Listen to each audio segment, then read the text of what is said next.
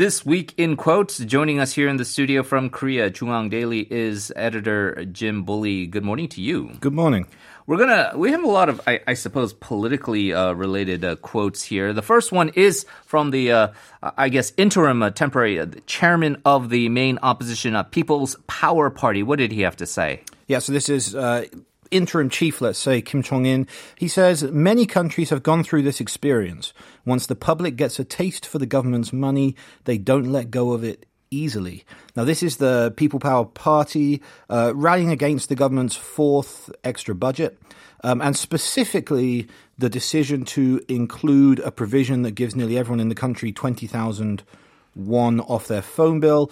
Uh, the PPP have said they won't vote on the bill if if that provision is included. Not that their vote is actually strictly necessary. Um, and uh, they say that um, it's pork barrel spending. It's a it's a um, a ploy to to get good PR that that doesn't achieve anything economically sound. Yeah. So uh, it does feel like uh, there is an attempt here to to look at this overall uh, supplementary budget and the uh, relief payments to people. Uh, bottom line, there seems to be a bipartisan consensus that there does need to be help given out there. But uh, uh, I guess the devil is in the details, and they need to find some points of contention. They are the opposition party, after all, and a lot of people, and uh, to be fair, even uh, members of the ruling party have uh, questioned the uh, the soundness of providing twenty thousand won with phone bill relief, which ultimately goes back to the major telcos. And so um, the question is whether those guys actually need it more than others, and it could be better spent. Kim Chong-in saying this though is interesting because he is known as the guy who's trying to move the party leftward, and yeah. he's known as the uh, economic democracy guy. And he's also been on record saying that I support some kind of universal basic income scheme. And so, uh, with this, as well as some of the comments he's made with um, trying to straddle the line between not wanting to alienate those Taegukgi, uh, Sarang Jeil Church, ultra right wing uh, people in terms of their protest rights, and and this as well. It does seem like a very difficult balancing act to keeping that core base, which tends to be more right leaning than mm-hmm. maybe where he stands, but at the same time trying to appeal to the broader moderates. Yeah, you know, it does seem though that the the PPP with this with this fourth extra budget, really the issues have been with a few key points, but in general um, it's not been as divisive as I would right. have expected. Right. Because with the second and third extra budgets, there was a huge, huge, huge pushback just sort of as a matter of principle. We haven't seen that here. And to be fair to the ruling party, there is polling data that suggests that in general, the public doesn't really get this 20,001 um, uh, provision, if if you like. There was a, a Realmeter poll that showed that 58.2% of respondents said the plan was wrong um, and only 37.8% said the plan is good. I think a lot of people, um, especially small business and independent business owners, who are the majority of the workforce, who are the ones likely most economically hurting, don't really see how 20,000 won off their phone bill helps with months and months and months of, of rent to pay without earnings and, and all the other economic woes that are going on. I mean, certainly, like, just for average um, people living in Korea like you and I, that 20,000 won I mean, you know, we're probably not going to complain if someone gives it to no. us, but it's not going to make any impact whatsoever on on you know monthly balance yeah. sheets. And then it's just more of a, I guess, to people, a jarring statement in the sense that uh, Kim, who is seemingly a bit more expansionary in his fiscal policies, and as you say, there's no real conservative argument against any of this right now. Yeah. It does seem to be just more we are kind of uh, niggling over these details, but uh, Kim Chong-in kind of now with this quote, I think being highlighted, perhaps an opportunity for critics of him to kind of say, well, look at you. You're, you're now doing this uh, victim blaming thing where people who are welfare recipients are kind of uh, considered these people who are just uh, sucking off the, the teat of the the government's uh, largest and and uh, kind of uh, kind of living off that kind of freeloading mentality, which I guess is trying to paint him or put him into a little bit of a corner and make his political situation a little bit more untenable. Yeah, and, and it is unfortunate. I think it's an unfortunate image thing that one of the first actions of the economically moderate um, interim leader of the party is to take uh, a stance against something that appears to be an economically moderate policy. Yeah. Um, as we've said, it, it doesn't really fall along political lines at all. And there are um, people within the ruling party, and I'm sure that this exact same conversation happened within the government as well before this policy was rolled out. But it, you know, it certainly doesn't do Kim Chong-in's image any favors with the more um, Right. left wing, moderate uh, swing voters. All right, second quote here, uh, Jim. Uh, this one from the, uh, I guess, still not clear whether he is the outgoing or not, but the uh, the chief executive officer of Incheon International Airport. Yeah, this is uh, Koo Bon-hwan. He says, I made efforts to achieve the government's zero non-regular worker scheme, even taking on injuries along the way, but not only has it failed to give me words of comfort, now it's trying to kick me out. Now, this is a little bit of intrigue here, because uh, the uh, International President and CEO Koo um, said on Wednesday that he had been asked to resign from his position by an unnamed senior figure in the government. He doesn't know why. Um, and uh, whilst there are things that we don't know, and there are rumors of um, of you know inappropriate behavior and abuse of authority, there is also at the same time um, this idea that he could be being made a scapegoat for the unpopularity of the recent policy to turn contract and part time security officers working at the airport into regular workers. Well, uh, I guess one kind of leads to the other. If there are um, these allegations and they come to the surface, and perhaps even if uh, there is some evidence that shows that he did, let's say, misappropriate funds or, uh, as you say, abuse authority and, and uh, do things that were uh, a little bit uh, irregular and maybe even outside the law, that would be uh, certainly grounds for dismissal. But it does seem like for him, he is trying to.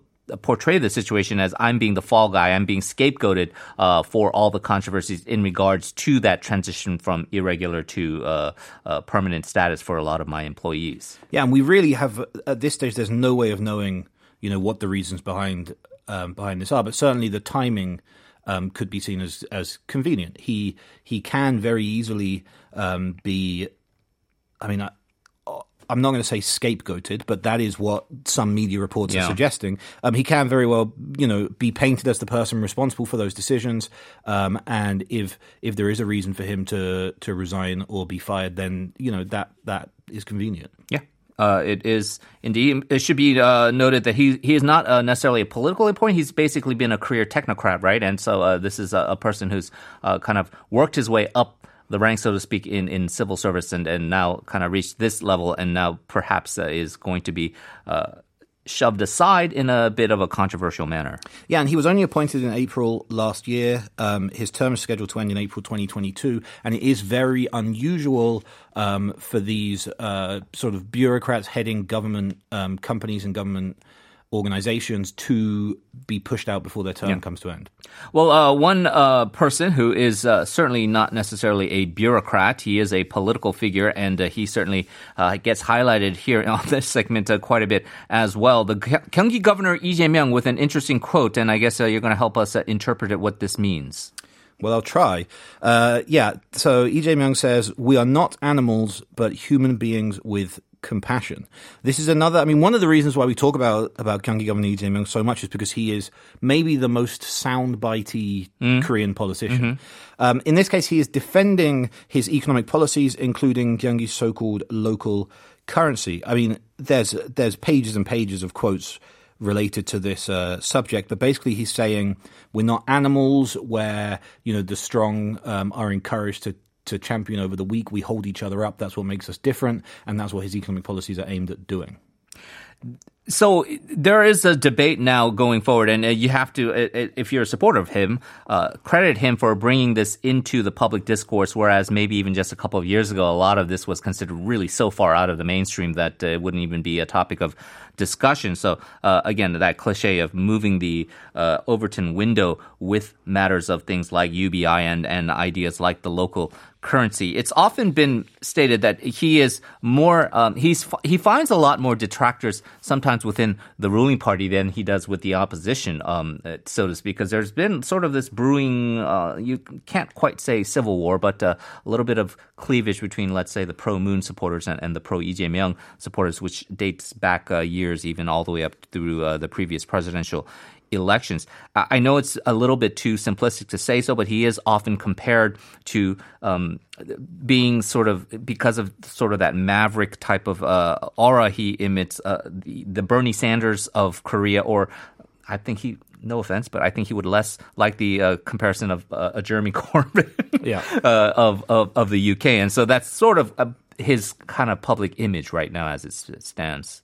Yeah, he's he's he's certainly a, a very economically liberal, uh, largely um, populist politician in line with um, you know those international figures, and that does put him. You're right; it puts him at odds with the ruling party a lot, and I think a lot more than we publicly know. Um, which which tends to be the case. A, a figure on the left of uh, of your your own party who's noisy and who attracts a lot of um, support is more of an issue for the for the Democratic Party itself. The PPP don't have to worry about it. He, Lee Jae-myung is probably not pulling away very many of their supporters because he's fairly left wing. But for the for the ruling party, he's a serious issue from the mainstream, just like Bernie Sanders. The interesting thing about that, though, is uh, I've, I've, you know, when you hear these pundits uh, speak on, on those various panel discussions, the, the conservative opposition side, if they're gaming the, the next presidential election, and you have, let's say, one figure like Lee Nak-yeon, the former prime minister, and right now the current uh, current chairman of the ruling party, and you have Lee Jae-myung, the uh, Gyeonggi governor, uh, there there does seem to be a sense that uh, there is a bit more nervousness if Lee Jae-myung is a candidate because in the recent polling that you've seen, he does draw higher support than Lee Nak-yeon does in those typical Daegu, Gyeongnam, uh, southeastern part of the country regions because of the fact that I think similarly to the appeal that you see that sort of overlap with Bernie Sanders and Donald Trump supporters, you know, Yeah. those guys who don't like the establishment regardless, uh, he does seem to attract that kind of attention and, and enthusiasm. Yeah, I mean, this is a comparison he's going to hate even more, but he does have that Donald Trump anti-establishment vibe, despite the fact that he spent almost his entire career as part of the establishment. That's the fundamental difference. He's not coming from the outside. Right. He's It's- he's coming from you know one of as the right now as the governor of one of Korea's most wealthy provinces. It's a stylistic thing, and, and again, I, we, he he does not um, necessarily have exactly the same platform that uh, Donald Trump has, or, or certainly the same political leanings, or even uh, maybe some of the more uh, scandalous elements of that. But uh, yeah, the the comparison there uh, still stands. All right, uh, Jim, as always, thank you very much. Uh, enjoyed this, and we hope you have a good weekend. Thank you, you too.